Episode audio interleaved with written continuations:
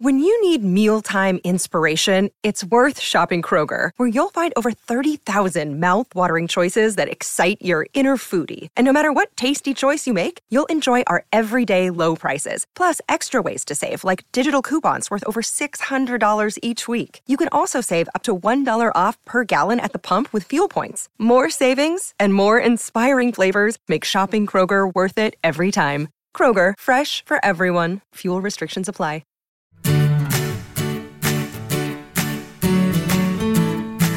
Hey, everybody, this is Phil Town. And this is Danielle Town. Welcome to the Invested Podcast, where we're talking, as you guys know, about how to invest. I mean, really, how to invest. That's that's I it. liked what you said last time, something about the endless pursuit of learning about investing. well, that is just at the root of all great investors is they never stop learning. they never stop learning. I'm sure I've told you guys about going over to see Wahei Takeda and discovering that he wanted to meet me because I'd written I mean, for somebody in Japan, my rule number one, it's got to be a bit of an obscure book, particularly for a billionaire investor. And here's this guy, 84 years old, and he's reading my book. I mean, it's just ridiculous to me about the level of constant learning that the very best investors in the world never, they never stop. They never stop. Charlie Munger's a learning machine at 97 years old. Yeah. 97, and he's learning. I mean, Yeah. didn't Charlie just say how happy he was that he just found out one of those key things that he always believed in his whole life was totally not true? You know, he, he, he Yeah, he says that himself it wasn't regularly. Yeah. Did he He's say it recently as well? yeah, and he's just constantly learning and constantly trying to improve himself. Um, I, I just love that. Warren Buffett constantly reading. Buffett reads, and he's 90. He's reading, how many pages a week do you read? I mean, Buffett's 90, okay? Yeah. About 500 pages a week, somebody estimated. Yeah. It's I mean, he, he read our book. How crazy well, is that? let's not go that far. We know he looked at it and read the foreword. You are so humble. I would be saying you were just read our saying. book. I don't I don't like putting words I have too much respect for him to put words into his mouth or actions into his day. Well, he wrote us a letter. He did. It was very nice. Oh man, he probably Um, did it because of you. Oh I mean- gosh. Well, I did send have. him I did send him the book about four different times. Yeah, it was awesome. So, okay, reading machines, learning machines. Learning is important. We talked about that, and this podcast is all about learning. I mean, we're learning while we do it, but Yeah. trying to teach you what we know, what I know from 40 years of doing this.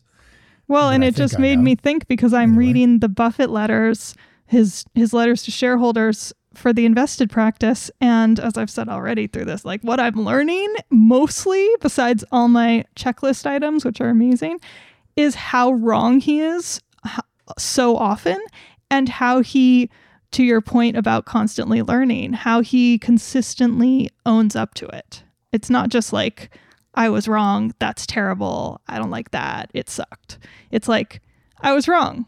Here's what happened. I'm going to try not to do that again, but I might because I'm human. And then he usually does go and do it again right? and owns up to it. And it's just, it's just great. It's just a Well, great on that model. point, by the way, I wasn't planning on talking about this, but on that point, it's very important to understand that when Buffett is wrong, he realizes it and figures out a way to get out of these investments without Absolutely. taking major losses. Absolutely. and and the reason that it's so important because you have to do it too you know we're going to be wrong and we have to make mm-hmm. you have to recognize your mistake the biggest mistakes i've made which really cost me a lot of capital cost my investors capital was when i didn't recognize the error and i just kept believing with kind of confirmation bias that i was right we talked about that a few episodes ago. Yeah, and it's, really it's interesting. so important that you do it because the advantage that you have over Buffett is massive. Warren can't just dump a bad investment. Yeah, that's it's true. very difficult for him to exit.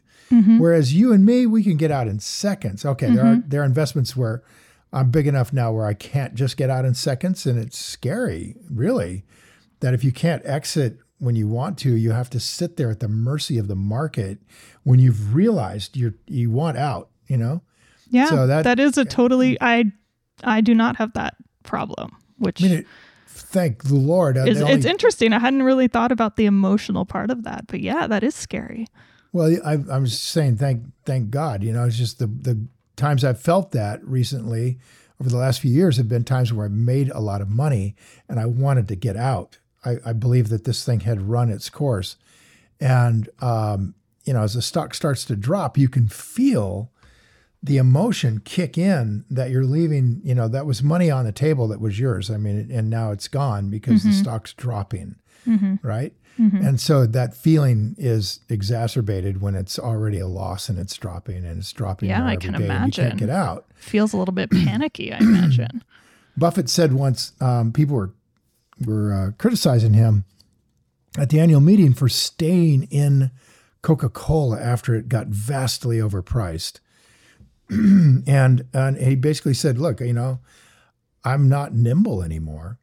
I can't just exit. I, you know, I, and he didn't explain why, but the obvious reason is that he's so large inside an investment like Coca Cola that if he started bailing out, Coca Cola stock would get halved in a week and he still wouldn't be out.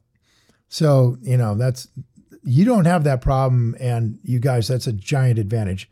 So the critical thing is to constantly be learning, constantly review your investments, constantly stay on top of them, which I think you'll realize is impossible if you do what your financial advisor wants you to do and invest in a whole lot of things.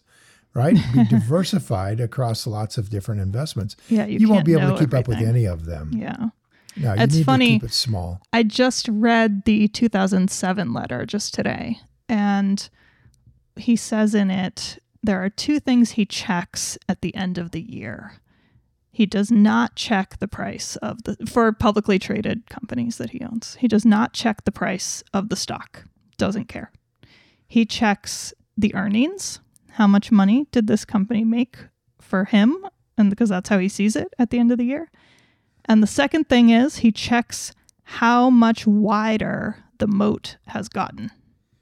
Oh man, he doesn't good. say how he checks that, unfortunately. See, learn something every day. Look Isn't at that, amazing though? I mean, Oh man, I'm writing this down. This is this was good. I, I I'm gonna find something to write on here. Nothing. to- I, I, like it's it's it's the best okay second to our podcast. It's the best education one can get for free reading these letters. And it's been such a good discipline for me because i'm writing about them for the invested practice. And i get annoyed about that sometimes because it's extra it's not extra work but it's like work that i have to do. And yet that discipline has been everything because I've had to go back and choose which things are worth copying into the checklist and choose which things are worth saving and which things are not worth um, summarizing. And it's it's just it makes me want to go back and do it again from the beginning. although although honestly it's so tears. much it's so much work that um, I see why people don't do it. It's funny. But let's let's talk about that checklist thing. Let's let's talk about the short one. We've we've discussed this before. I think uh, Bill Ackman's yeah. point Okay. checklist, these eight principles. I think they're really cool, and I we, I'm you loving know, checklists. Let's talk. and we we use this virtually every day as a as a kind of a high level screen. Say what this Um, is. This is the Bill Ackman's eight principles or his checklist of eight things. So Bill Ackman's a fund manager, investor, Yes, generally very well known. managing $10 billion and super smart. And a while back, he made a couple of investments um, that turned out to be wrong, um, big time wrong, and lost him a lot of money. And as a result, he reviewed um, his his basic approach with his team of five other people and went back to the basics. And that's why I think this little this little uh, YouTube video or whatever we got here. What do we got? We we got Bill talking about it. I know. Yeah. Okay. So we talked about this a number of episodes ago, and we just thought this time let's play the incredibly short little snippet. This is so short, and he says the words so quickly. I guarantee you, you will not get them. I certainly don't. But then we'll talk about each one of them. Okay, so, here's Ackman in an interview. and it's on it's an interview with bloomberg Mm-hmm. and it's on youtube and you can go find it just by Googling like Ackman 8 or Bill Ackman principles, it'll come up. Here we go. Yep. are basically want to invest in simple, predictable, free cash flow generative, dominant companies with large barriers to entry that earn high returns on capital, that have limited exposure to extrinsic risk we can't control, strong balance sheets, don't need access to capital to survive, have excellent management, good governance. Sounds logical. That's it. it's so short and so fast, and he clearly has them so dialed. That's hilarious, actually. did you get that while you're driving in your car, Yeah, or did you exactly. just have a wreck? Exactly. So from that, Let's unload. Let's, let's let's unfold this because we do use this every day, and well, it's uh, so funny that you say that because we talked about it whenever we did those episodes, and I found them so helpful that I wrote them out for myself, and I keep them on my bulletin board in front of my desk, and just so that I make sure I look at them on the regular. It's it they're goes- just it- they're just good. They're just and it goes it goes to the point that I mean we've done five years of podcasts around the basic principles that Charlie outlined, which are you know make sure you understand the business. It's got a durable competitive advantage. It's got management you trust and you buy out the margin of safety. All right. But if you're not careful, these things just become words. And, Yeah, and that's a great point. Soon you're not really attentive to what it means to be able to understand the business. So, what, and I think that happened to Bill, honestly. I think it happens to everybody. Well, it I think it makes a lot of sense. It's actually human nature because you're right. They do turn into just words. And then you start thinking about all the details of what goes into those four principles as we've done like crazy. So I, I really like it that he's he's made it clearer what Charlie means by being able to understand the business. By number one principle, that it's simple and predictable. Yeah. And that is actually better for us. We we like that better than are we capable of understanding? Because hubris can creep right in there, man. It's like, of course we are. We're smart. Yeah, also a great point. Yeah. Mm-hmm. We're experienced. I've been doing this for 40 years. Certainly I'm capable, of understanding just about anything. Absolutely. Yeah. But is it simple? Oh, well, hmm, maybe not. So But I'm so we- smart that I'm capable of understanding. yeah. Right, No, you're right. That's such a trap. Absolutely. simple and predictable. Those two things are so powerful. Just just remember those two things and go back to Chipotle Mexican Grill. That's a, a simple, predictable business. That's so powerful. I'm gonna give Ackman a huge credit for that. And and, and it means what it says. I mean, I don't have to really say anything about it. It just means that. Yeah, Simple and business. and it covers two actually it covers both of those first ones from Buffett and Munger. Yeah, Capable of un- to me it does. Capable of understanding and having a durable intrinsic competitive advantage could be boiled down into predictable. predictable. Yep. And it gets boiled down to the next thing, which is the second principle, which is free cash flow generative. It's just this thing's producing free cash flow. That is a huge um, sim- uh, s- symptom of moat, if you will, right? You see huge cash flow, you're seeing a moat of some sort. Now, whether it's durable, right? That's that becomes a really critical thing. And that's number three, that it's dominating. It's a dominant market position. So I, I got to tell you, that's you can really get squirrely around that one. I was Um, going to say that's one that that that is difficult for people who are interested in newer companies, in more up and coming companies. Sure, they're not dominant yet, Right. right? But you think they will be, Right. or companies that have been around a long time and have. And here's where I get I get a little bit um, off is that I I look at a company that's dominating a niche, and and say ah dominant market position. They're in a they're in this little niche and they can control that, um, and and keep everybody out of it for some reason, right? For some some way that's structured intrinsically into the business, they can keep people out of it. Like at Sprouts Market, they've just have a dominant niche in buying organic food super cheap because they have a regional distribution system where their regional guy has got authority to go out and make deals with farmers. And it's very difficult for a large group like Whole Foods um, at Amazon now, or a chain like Kroger's or Publix to do that. They they're not going to give a regional guy that kind of authority. They want to centralize everything to keep their prices down. Yeah. Are you So- saying that that's a useful way to think about it, or that's a way that you've gotten in trouble with? No, it's very useful to think Okay. about a niche in terms of of its dominance so that and then you can see it by comparing its free cash flow generation to those other companies. I mean, if this is a really good niche, it's going to generate a lot of free cash flow when other companies maybe won't. Hmm. And in fact, Sprouts does do that. Hmm. Enormously fash, free cash flow generative. Okay, then the fourth one, which helps you with your dominant market position and your free cash flow, and is also very moaty, is large barriers to entry. This episode is brought to you by Shopify. Whether you're selling a little or a lot, Shopify helps you do your thing, however you cha-ching. From the launch your online shop stage, all the way to the we just hit a million orders stage. No matter what stage you're in, Shopify's there to help you grow. Sign up for a $1 per month trial period at shopify.com slash special offer, all lowercase. That's shopify.com slash special offer. Now this is this is not easy here, guys. Large barriers to entry, you know. How do you know that a company has a large does Tesla have a large barrier to entry or not?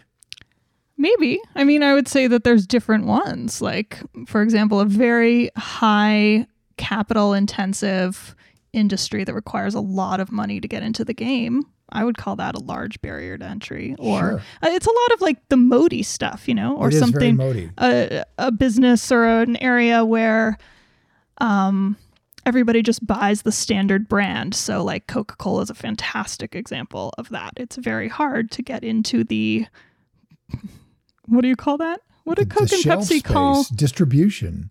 No, but like, what do you call like the dark cola that Coke and Pepsi both are? There's some name for that. I don't know what it is. I don't know. Um, so if you want to make Cola. a dark cola and that's the niche that you're trying to get into, it's going to be really hard to get into that one because they've got the market. Yeah, and they've got the market because they spend a tremendous amount of money and have for a hundred years on branding. So they've got a piece of your head. I don't, and and the way the product tastes, right, is also you get a certain addiction Yeah, to it, exactly. and that's what you want. I I'm I want a Coke. I don't drink Pepsi. I don't even like Pepsi. Right. So so I don't like to go to Taco Bell, Yeah. even though I like tacos, because Yeah. they don't have Cokes, Yeah. right? So I'll go eat crap Which, McDonald's food. let me just, to say for the benefit of the audience is 100% true and annoying when you want to have fast food of a certain type and you're in one car together. It is so true. Yeah. So, um, large barrier to entry is massively important, and it's really easy to to make an error here, particularly if the business isn't simple, right? Yeah. So, you if you don't know what the barrier to entry is, just assume that it's too hard. The the, the company's too hard and move on. You, And I you think gotta know it. for me, this is a place of really thinking about what is the future bringing down for this industry or Yeah, this good, niche in this industry. Good. What kind of barriers aren't going to exist in five years? And I'm thinking about the wrong stuff. This is like one of those I'm selling encyclopedias question. And Mm-hmm. It's really hard to get into making encyclopedias because you have to have such a great uh, process of people to write them. And then you have to have printers and you have to just have distribution. It's a really great business with really high barriers to entry Yep. until nobody wants an encyclopedia all of a sudden. Right. Because everything's on the internet. Yeah. 100% true. Large barriers to entry. So figure that out. That's super key. Um, and this next one is super easy. I mean, free cash flow is super easy because you can just look it up and you can see it right there. High return on capital, also super easy. Just look it up. It's right there on on every website. Oh, that's that the next anything. one. Oh, no, wait. Yep. That's the second That's to the next one Yeah. high return on capital. so that thing is more also is sym- a symptom of a deeper cause. It's a symptom of a good moat. If somebody's got a high return on capital, they're making you 20% a year on your on your uh, borrowed money and your equity in your company, man, they got something going on that's fabulous. If they're doing that year after year after year after year. In fact, when I'm looking at a company, Danielle, that is the absolute first thing I look at. Oh, is it? Absolutely. I love process First thing. info. If First I don't thing see you look double at. digit return on capital, return on equity, if I don't see double digits there, if I'm seeing 8.3, right, or something like that, and I'm looking at at least 10 years of data all at once, um, which I, why on on the toolbox I've got now got 30 years of data, so I can look at it really quickly and see Hmm. Cool. if these guys are double digit return on equity and return on capital for 30 years, like Coca Cola is, mm-hmm. oh, okay, they've got a huge moat. There's got to be a moat there. And I just got to figure out what it is. Hopefully, it's simple enough that I can. So, high return on capital, massively important. Now, I'm going to jump one. We'll come back to to the, to the number six, but number seven is they don't need outside capital to survive. That's a strong balance sheet. What mm-hmm. that means is they don't have debt. Let's just boil that down to that. They don't have debt. And they got a lot of free cash flow. And those two things, no debt, high free cash flow, almost inevitably mean high return on capital. So if they yeah, don't I mean, have a lot I, of debt, I, I do key. think that saying that equals no debt isn't necessarily the way he means enough. it. It's close. Like enough. it could be that they're leveraging with debt for good reason, but they have the funds to pay it off and it's not a big deal, you know, something like that. Okay, then I'll give you a number. Don't let it go past three years of either free cash flow or earnings. Yes. In other words, if you look and you see that the earnings of the company are 200 million and the debt is a billion, that's too much. Now, uh, okay, there's an exception. There's always exceptions. You know, John Deere sells tractors and finances the tractors, right? So they have a finance wing and their debt looks gigantic, but it's really people owing them for the tractors they bought, not hmm. they borrowed money to build the tractor. So basically, a strong balance sheet to me is is uh, uh, the second thing I look for. I go ROIC, debt. If I've got debt under three years and I've got great double digit long term return on capital, I'm real interested in that company. I'll start digging in on free cash flow, earn earnings, all that kind of stuff, dominant market position. Okay, because I, I can see it, it's right there. All right, next, then dropping back to number six is limited exposure to extrinsic risk we can't control. This is where you, this is what you were doing when you were saying, huh. Um, you know, yeah. I've- I've- he has a I've whole separate point for that, actually. yeah, the Yeah. Encyclopedia Britannica problem is that they dominated right up until the internet wiped them out. hmm You know, your great great great grandfather worked in a harness company in Ottumwa, Iowa.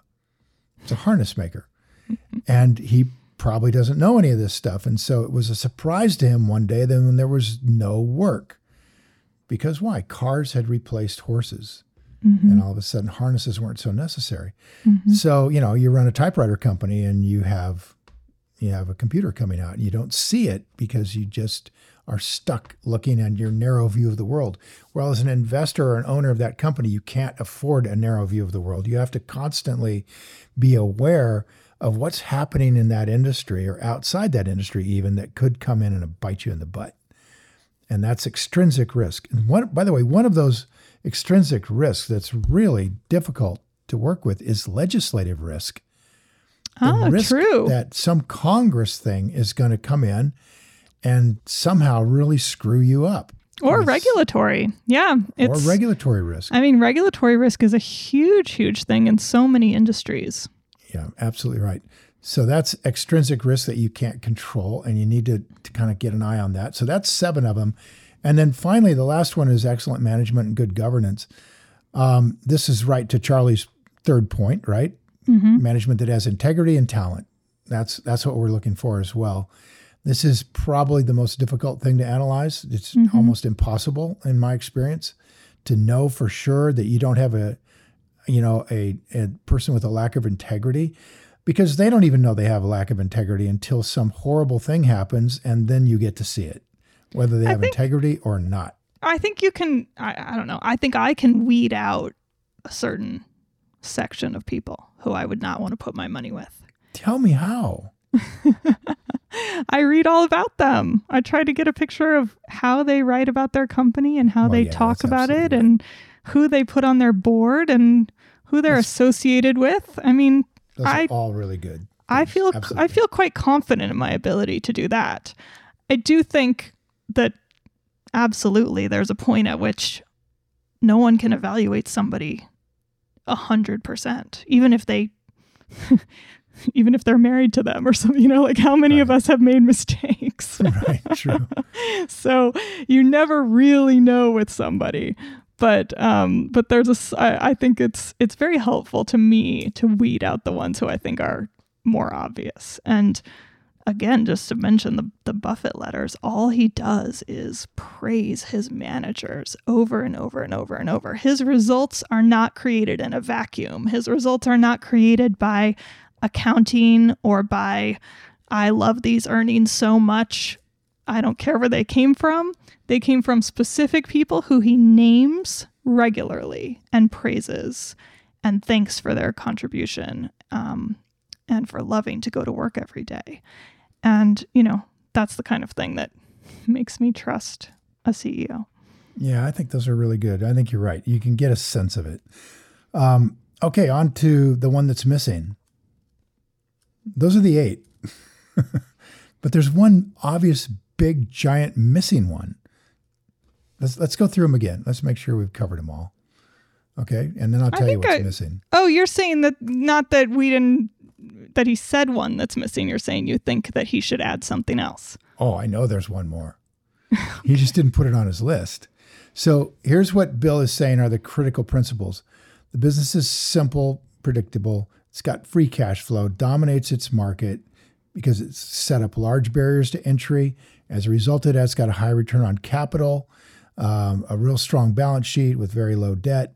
Doesn't need capital from the outside. It can do it on its free mm-hmm. cash flow, its growth, great management, and it's not exposed to some extrinsic risk. Okay, so that's that's those are the ideal principles. What he's not putting on there, which he totally uses all the time, number nine, is that the business is on sale, and the reason. Oh, so then we I get to think- price. yeah, the reason I think Bill doesn't put it up there is because he's a, what's known as an activist investor.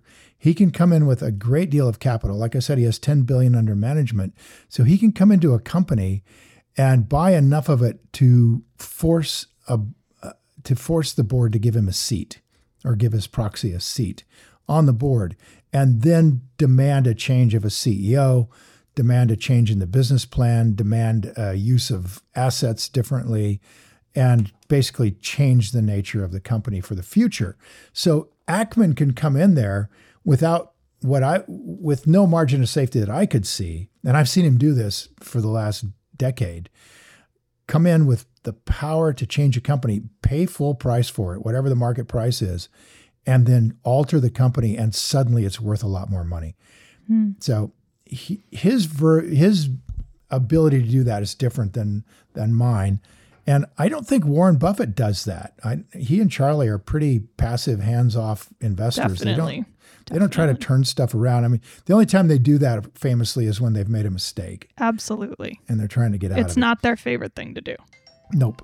But we do that, and we, meaning you, Danielle, me, we need to be sure that we have a margin of safety. We are not activist investors. We are not on the board. We are not going to be able to force this thing or push it in any direction. Therefore, we have to buy with an eye toward our own humble humanity and our own ability to not see something that's coming, to make a mistake. We have to be able to buy, like Mohnish Pabrai says, like we're getting a free lottery ticket, a lot of big upside, but we got it so cheap, there's no real downside here. Yeah, That's I totally have to agree. I totally agree. I don't. I I'm not sure I'd put that on this list because to me, like what I use this for, and I imagine what he uses it for, is to remind myself of what are the intrinsic characteristics of a great business, True. and then the True. buying is almost step two. Once you have these things, then what price am I willing to pay? 100% right. So the way we use this is exactly as you just said. We use we use these eight principles as a screen um, before we dive into the work of really understanding everything. We look to see quickly do we understand that it's got a dominant market position, or at least we think so, right? We can verify it's got free cash flow. You know, the obvious, the, the number stuff is very easy. Mm-hmm. Uh, the soft stuff is, are things that are a little harder, like large barrier to entry, dominant market position. Is it really simple? Things like that. That takes a lot more work. But to just get a general idea here, using these have been so helpful to us. And, and I hope they're helpful to you guys too. I, I think they're fabulous. And then once you're through these eight and it really works to that point, then you go for the big checklist, right? Yeah. Then we really dig in. Yeah. And yeah. ultimately, the stock goes or the company goes on your watch list, and then it's just a matter of time. I mean, it might be a year, it might be 10 years. At some point, that business is going on sale. And if it's still as wonderful as ever, then you got it. You get to buy it. All right. That's the idea, anyway. Love it. Maybe we'll get back to your giant checklist. Ah, the giant Ah. checklist. Okay, well, maybe so. See you next time. All right. Thanks, everybody. then, time to go play, guys. Bye. Bye. Hi, guys. Thanks for listening to Invested. If you enjoyed this episode and you want more information or to listen to additional episodes, visit our website at investedpodcast.com and sign up for my virtual workshop right there. Spots are definitely limited for this event. I'm not kidding. They really are. They sell out very quickly. So, everything discussed on this podcast, by the way, is either my opinion or it's Danielle's opinion. And really important, it's not to be taken as investing advice because I am not your financial advisor, nor have I considered your personal situation as your fiduciary. So remember that. You're on your own here. This podcast is for your entertainment and education only, and I really hope you enjoyed it.